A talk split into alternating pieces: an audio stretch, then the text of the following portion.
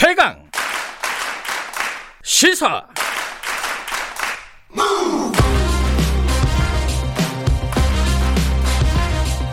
지금 여러분께서는 김경래 기자의 최강 시사를 듣고 계십니다.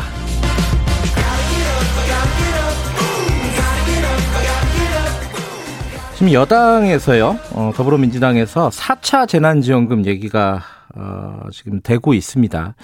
전 국민 지급한다, 뭐 이렇게 가닥을 잡고 어, 논의를 하고 있다. 여기까지 지금 얘기가 나온 것 같아요. 그 전에 뭐 손실보상제를 법제화하겠다 이런 얘기가 있었는데 어, 그것과는 별개로 지금 진행을 하겠다는 겁니다. 이 재난지원금 뭐 1차, 2차, 3차 할 때마다 항상 논란이 있었잖아요. 뭐 선별 지급이냐 보편 지급이냐부터 시작해 가지고요. 여러 가지 논란들이 있었는데 이번에도 역시 또 마찬가지일 것 같습니다. 경제 전문가시죠. 열린민주당 어, 주진영 최고위원과 얘기 좀 나눠보겠습니다. 위원님 안녕하세요. 네, 안녕하세요. 네. 1차, 2차, 3차 이어서 4차인데 이 1차, 2차, 3차 평가도 그렇고 지금 논의되고 있는 방식이라든가 이런 부분에 대해서 할 말씀이 좀 많으신 것 같아요. 어떻게 보고 계십니까? 네, 방금 뭐 진행자분께서도 말씀하셨듯이 굉장히 혼란스럽잖아요. 네. 게다가 약간 지겹기도 하고 맞아요. 게다가 또 지겹게 된 이유 중에 하나는 거의 1년이 되도록 거의 같은 논의에서 뱅글뱅글 돈다라는 느낌이 있잖아요. 네. 그래서 그런 거를 좀 말씀을 좀 드리고 싶었습니다. 음, 지금 의원님이 사실 그 SNS에 쓴 글 저도 읽어봤어요. 근데 네. 그 얘기를 쓰셨더라고요. 일회성 지원금보다는 지속적으로 지급하는 체제를 만들자. 네. 이게 구체적으로는 어떻게 하자는 거예요? 구체적으로 어, 하자라는 게 어, 어, 어떻게 한다는 얘기냐면 지금 보시면은요. 네. 그 문재인 정부는 지금 그 코비드 19이 19가 확산할 때마다 그때마다 한 번씩 일시적인 재난지원금을 지급을 했잖아요. 네. 근데 그때마다 또 정치적인 상황이나 뭐 여론 향배를 따라서 이거를 했다 저거를 했다 이렇게 한단 말이죠. 그러면은 이걸 방금 말씀하셨듯이 도대체 1, 1회 때 뭘 언제 어떻게 했는지도 지금 기억도 잘 안 나는데 맞아요. 예. 2차, 3차 막 이러고선 또 4차 갑자기 또 얘기도 불쑥 나오고 이랬잖아요. 근데 네. 이렇게 되는 이유가 기본적으로 전체적으로 종합적인 그, 그 제도를 갖다 안 만들고 있기 때문에 음. 이제 이렇게 생긴다는 거죠. 근데 이거를 갖다 좀 기본을 좀 다, 한번 다시 한번 생각해볼 필요가 있지 않나 해서 음. 그 말씀을 좀 드리고 있습니다. 기본이라 하면 어떤 뜻을 말씀하시는 거죠? 네, 이번 이제 코로나 19 사태라는 거는 네. 어, 누가 무슨 인터넷 버블이니 뭐 서브프라임이니 이런 걸로 해서 사람들이 일을 벌이다가 별도의 이제 자업자득에 가까운 음. 경제 위기가 아니라 외부에서 갑자기 휙 닥친 거잖아요. 네. 그러면 이런 마당에서 정부가 할 일은 뭐냐면 기존에 이렇게 우- 진행되던 경제가 이 충격이 왔으면 충격이 지나가고 난 다음에 예를 들어 그게 1년이 뒤든 1년 반이 뒤든 간에 네. 뒤에 갔을 때는 그동안에 하던 경제 활동을 최대한 많은 사람이 원래대로 돌아갈 수 있게 해주는 거죠. 음. 그렇죠? 네. 일글지 말하자면 이제 징검다리입니다. 네. 그래서 어 크게 보면은 두 가지를 경제 다른 나라도 다 마찬가지로 하는 거예요. 하나는 뭐냐면 재정 지원 정책, 예. 취약계층 재난을 따라서 피해를 많이 입은 사람들이 아예 망가져서 다시는 경제 활동을 못할 정도로 나락으로 빠지지 않고 원래 하던 것을 그대로 유지할 수 있도록 하기 위해서 네. 징검다리를 놔주는 겁니다. 네. 그게 일종의 재정 지원 정책이죠. 네. 두 번째로는 설사 그렇게 1년이나 이렇게 지난다 하더라도 전체적으로 그 경기가 나빠졌기 때문에 다시 그 바이러스가 지나갔다 하더라도 갑자기 경기가 그럼 원래대로 휙 돌아가진 않잖아요. 네. 그렇기 때문에 그것을 위해서 다시 돌아가기 위해서 일종의 말하자면 이제 약을 넣어주는 거에 해당되는 경기 부양책이 있는 거예요. 음. 크게 보면 이제 그래서 재정 지원책과 취약계층에 대한 재정 지원책과 경기 부양책이 있는 겁니다. 네. 다른 나라들도 하는 게 결국 둘 중에 하나인 거예요. 음. 그거를 하는 과정에 있어서 보편적인 지급이나 선별 지급이나 지급이라는 게 그 수단의 방, 방법이지 목적이 무엇이냐를 갖다 확실히 하고 있어야 되는 거거든요. 네. 근데 우리는 그 개념이 굉장히 혼동돼 있어요. 그래가지고서 그 기본적인 개념에 따른 얘기는 실종이 되고 네.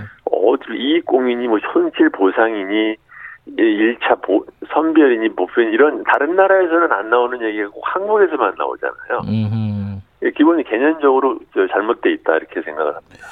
그러니까 지금 그 여권에서 논의가 되고 있는 것 중에 하나가 손실 보상제를 법제화하자는 논의가 있잖아요. 네. 근데 위원님 보니까 이 보상이라는 시각으로 접근하는 거는 좀 위험하다. 네. 이거 왜 그런 건가요? 이게 보상을 받으면 이 사람들은 좋아하긴 할 텐데 왜, 그렇죠. 왜 그런 말씀을 네. 하시는 거죠? 하도 정부가 그 돈줄을 주고서 안 주니까 예.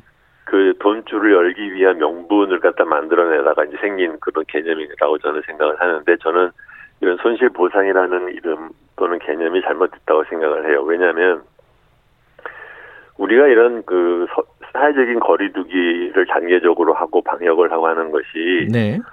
누가 뭘 그냥 하고 싶어서 하는 게 아니잖아요. 네. 이런 거를 해야 더 큰 손해가 나지 않기 때문에 하는 거죠. 네. 네. 만약에 이러한 조치를 안 했다고 하면 자영업자가 됐든 일반 국민이 됐든 더큰 손해를 봤을 겁니다. 음. 그러니까 더큰 손해를 막기 위해서 하는 것을 그걸 그래서 1단계로 하는 것을 거기에 따른 것을 갖다 손해가 났고 그러니까 보상을 하라는 것은 그건 굉장히 좋은 시각이죠. 네. 자영업자가 됐든 누가 됐든 다 방역으로 얻는 이익이 있습니다. 다 우리가 나누는 공익이죠. 네. 네 그걸 확실히 하고 얘기를 해야 되는데 거기다 대고 손실 보상을 해야 된다라는 뜻은 안 맞다고 생각을 합니다. 음, 그러면은 그 지금 입법화 자체도 뭐 사실 문제가 있다 이렇게 보시는 건가요? 입법화요? 예, 손실 보상을 네. 입법화하겠다는 그렇죠. 거잖아요. 네, 저도 어. 이것은 그냥 어 그 정부가 재정 지출을 어떤 식으로 할 거냐에 대한 그 재정 그 지출액을 결정을 하면서 거기에 그냥 따라서 누구한테 준다고 하면 되지. 음. 그것을 갖다 갖고서는 무슨 이 국가가 어떤 의무에 있어서 한다라는 식으로 말을 하면 그러다 네. 그러면은 훨씬 더 정직적이 되기 쉽습니다. 그래서 이제 원래대로 질문을 돌아 예. 돌아가면 일시적으로 하지 말고 기간을 두고 하거나 아니면 방역 단계가 어느 정도 유지되는 동안에는 지속적으로 돈을 지급하는 게 맞는 거죠. 왜냐하면 음. 우리 원래 말씀드린 것처럼 이게 일종의 말하자면 재난 지원이라는 것은 네. 그 재난이 지, 지속되는 도중에는 줘야 되는 거 아닙니까? 네. 근데 음. 왜한 번 주고 맙니까? 음. 그렇죠. 계속해서 지속되고 있는데. 근데 이제 그 이 항상 줄 때마다 논의가 되는 것 중에 하나가 네. 쟁점이 되는 것 중에 하나가 재정 건전성 문제잖아요. 네. 지금 이렇게 계속 이렇게 퍼주기 하면은 나라 국가는 어떻게 되는 거냐 이 걱정 때문에 네. 이게 지속적으로 못 준다 이런 뜻 아닌가요? 이건 걱정이 없는 겁니까? 지금 말씀하신 대로 하면은? 그렇죠. 그런 것을 그러니까 소위 말하면 이제 일종의 그 아까 말한 외부 충격 일종의 전쟁이 난 거잖아요. 예. 그 재난에 전쟁이 났는데 거기에 대해서 돈이 없느냐 있느냐 이런 얘기를 하는 사람은 답답한 얘기죠. 아니 전 세계에 그 많은 경제학자들이나 네. 선진국의 그 정치가들이 예. 아니면 그렇게 그 항상 차분하신 머르켈 같은 분들이 네. 우리보다 그렇게 우리는 감히 상상도 못하는 돈을 갖다 퍽퍽 쓰지 않습니까? 네. 그게 그 사람들이 뭐 생각이 없어서 그러겠어요? 음. 그래서 우리는 지금 그 엄살 부린다는 뜻인가요? 지금 말씀하신 거는? 엄살이라기보다는 기본적인 그 정책을 이렇게 말씀을 드릴게요. 예. 한국은 소위 말하면 경기 조절을 위해서 재정 정책을 쓰는 데 있어서 가장 그 소극적인 나라예요. 음. 우리나라는 원래 다른 방법으로 경기 조절을 했지 재정 정책으로 경기 조절을 하는 것이 익숙하지 않고 그러다 음. 보니까 관료들도 재정 정책 특히 이제 소위 말하면 지출 정책의 경제적인 의미에 대해서 네. 제가 보면 좀 잘 모른다라는 생각을 할 때가 많습니다. 아, 익숙하지가 않은 거죠. 잘 모른다. 네. 근데 좀 지금 말씀 들어 듣다 보니까 좀 답답한 게 그 지난해 이제 2, 1차 때는 좀 많이 혼란스러웠다고 치더라도 2차 재난지원금 같은 경우에 이제 9월 정도에 있었잖아요. 네. 그때 논의가 되는 걸 보고 야 이거 좀 시스템을 마련해야 되는 거 아니야 이런 얘기가 그때도 나왔었어요 사실은. 네. 근데 그 그로부터 지금 한 6개월 이상이 지났단 말이죠. 그러니까요. 네.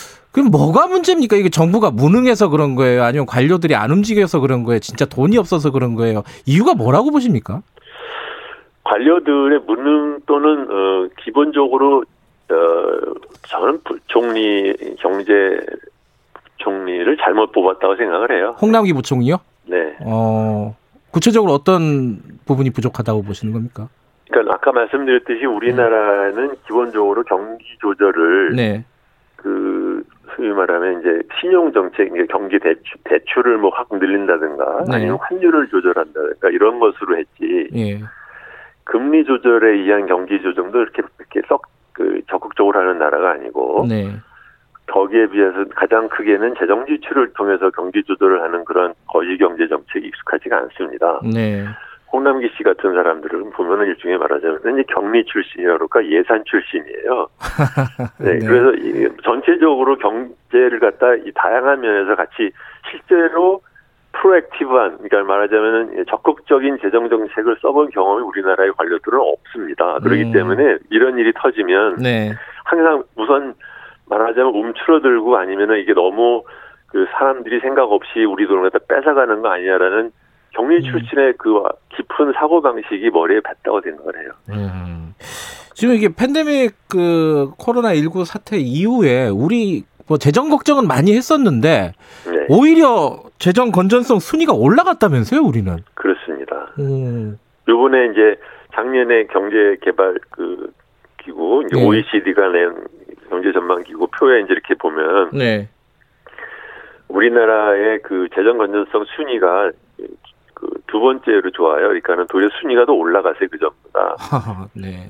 그러니까, 그러니까 전체적으로 보면은 작년에 GDP의 4.2% 썼다고 하는데 네. 그 표에 나오는 42개 나라 중에서 네 번째로 작은 수준이에요. 음. 거기에 비하면은 미국은 15%를 쓰고 네. 심지어는 그 어, 독일도 6.3%를 썼어요. 네. 물론 이런 것은 그 방역이 얼마나 잘 됐느냐에 따라서 네. 연결이 되긴 하지만 어쨌든 간에 중요한 것은 방역을 하고 방역에 따른 재난을 국민들이 그 징검다리를 건너가기 위해서 필요한 정책은 만약에 그만큼 병이 심해지면 얼마든지 쓰지 않습니까? 음. 그러니까 그, 그 얘기는 그 사람들도 쓸 수 있는데 우리나라 훨씬 그 부채 비율이 낮은 우리나라가 못 쓸 이유가 없는 것이죠. 네. 뭐 지금 뭐 논의가 되고 있는 뭐 선별이냐 보편이냐 그거는 그 말씀하신 대로 그 다음 문제고 또 적- 그렇습니다. 적극적인 재정 정책 이 부분에 네. 대한 고민이 좀 먼저 돼야 된다 정리가 그렇죠. 이런 말씀이시고요. 네. 자 오늘 연결된 김에 이것도 하나 여쭤볼게요. 뭐 지- 지금 금융 전문가시기도 하니까요. 이 지금 공매도를 재개하냐 마냐 이 논란들이 좀 있어요. 이거 어떻게 보세요? 쓸데없는 것을 갖고 정치권들이 괜히 문제를 갖다 키운다고 생각을 그래요? 합니다. 예. 공매도라는 제도가 예. 그 자본시장에 굉장히 중요하고 어떻게 보면 필수적인 기능 중에 하나입니다. 네. 물론 그것이 이제 어떻게 보면 가격의 불안정이 한 그 경기 경제 자체가 불안정할 때는 네. 가격이 노- 너무 넓 뛰는 그런 이제 부작용을 갖고 있기 때문에 일시적으로는 정- 다른 나라들도 네. 그 정지를 할지는 모르지만 그것이 네. 지나고 나면 다시 다들 쓰잖아요. 네. 근데 왜 한국은 이- 다른 나라보다 경제 겨- 정, 그 충격이 적었고 게다가 시간도 훨씬 지났는데 그걸 음. 다시 제기하는 데 갖고 이렇게 왜 그, 그 특히 그것도 그것을 갖다 어 이것은 어떻게 보면 테크니컬한 문제인데 여기에 네. 왜 정치가들이 껴서 하는지 참 보고 있으면 답답합니다. 네. 아, 그러면 이제 뭐 예정대로 어, 공매도를 재개해야 된다 이런 거네요. 간단하게 얘기하면은. 그런 진즉했어야 되죠. 네. 음. 물론 이제 그 제가 그 직권가 있을 때도 보면 네. 그 불법적인 공매도를 하는 기관 투자가에 대한 처벌이 굉장히 낮아요. 근데 이 얘기는 제가 금융당국에 있는 제 음. 지인들한테 오랫동안 하던 얘기입니다. 이런 거 한 번 하면 다시는 생각도 하지도 못하게 음. 수억씩 벌금을 때려야 된다. 그렇지 않으면 얘네들 그냥 뭐 매덕 내고서는 다시 또 하고 다시 또 하고 음. 하니까. 근데 이런 거는 물론 안 했다라는 것은 그건 제- 그 사람들 음. 잘못이라고 생각해요. 그렇지만 그렇기 때문에 공매도 자체를 갖다 안 한다는 음. 것은 그건 참 잘못하는 겁니다. 알겠습니다. 오늘 여기까지 듣겠습니다. 고맙습니다. 네, 안녕히 계세요. 예, 열린민주당 주진영 최고위원이었습니다. 1부는 여기까지 하고요. 2부에서는 지금 공수처법 합법 판정이 내려졌잖아요. 국민의힘 입장 좀 들어보겠습니다. 김기현 의원 연결하고요. 3부에서는 계약 얘기 다뤄보겠습니다. 잠시 후 8시에 뵙겠습니다.